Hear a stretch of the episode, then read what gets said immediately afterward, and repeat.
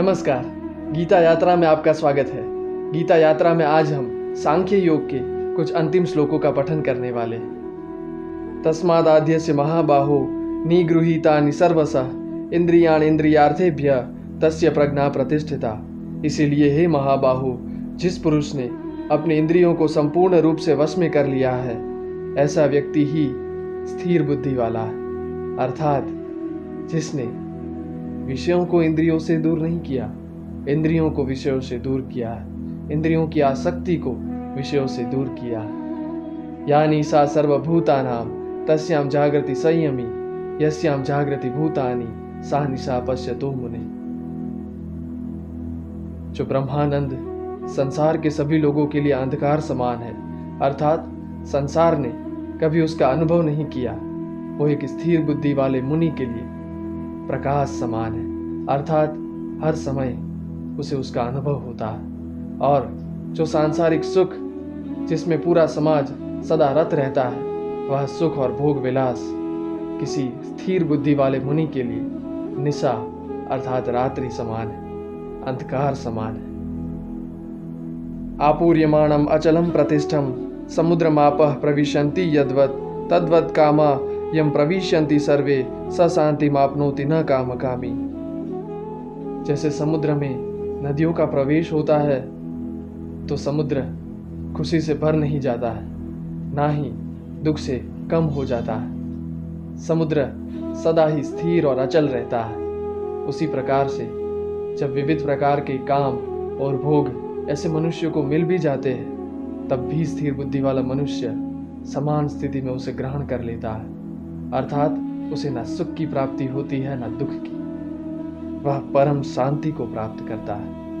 विहाय कामान यह सर्वान, पुमा चरति निस्पृह, निर्ममो निरहंकार, स शांति मदिगछति जिस पुरुष ने सारी कामनाओं को त्याग दिया है, जिसमें ममत्व नहीं, अहंकार नहीं, तथा स्पृहा नहीं, ऐसा व्यक्ति ही शांति को प्राप्त कर पाता है।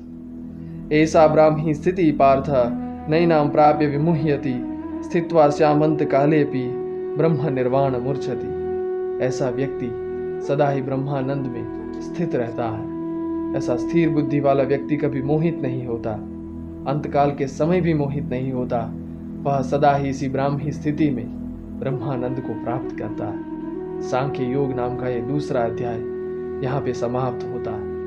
सांख्य योग ने हमें बहुत कुछ सिखाया, है ना? सबसे पहले तो ये सिखाया कि सत्य की परीक्षा अनित्य भाव के आधार पर नहीं हो सकती।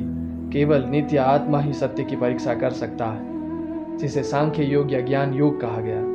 उसके बाद हमें ये सिखाया कि कर्म योग क्या है, अर्थात कर्तव्य कर्मों को कैसे किया जाता है, न सफलता की अपेक्षा से, न ही निष्फलता के भय से।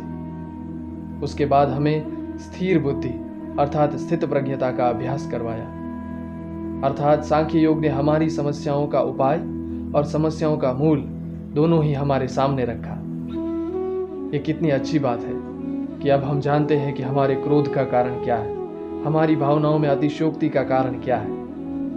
ये सब कुछ जानने के बाद हम सुधार का प्रयत्न अवश्य करेंगे, है ना?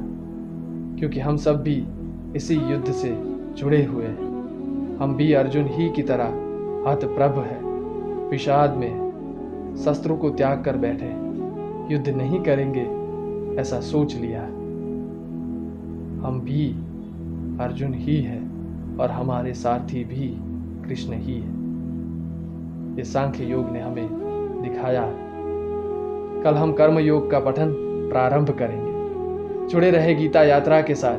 सब्सक्राइब करें गौरव संस्थान।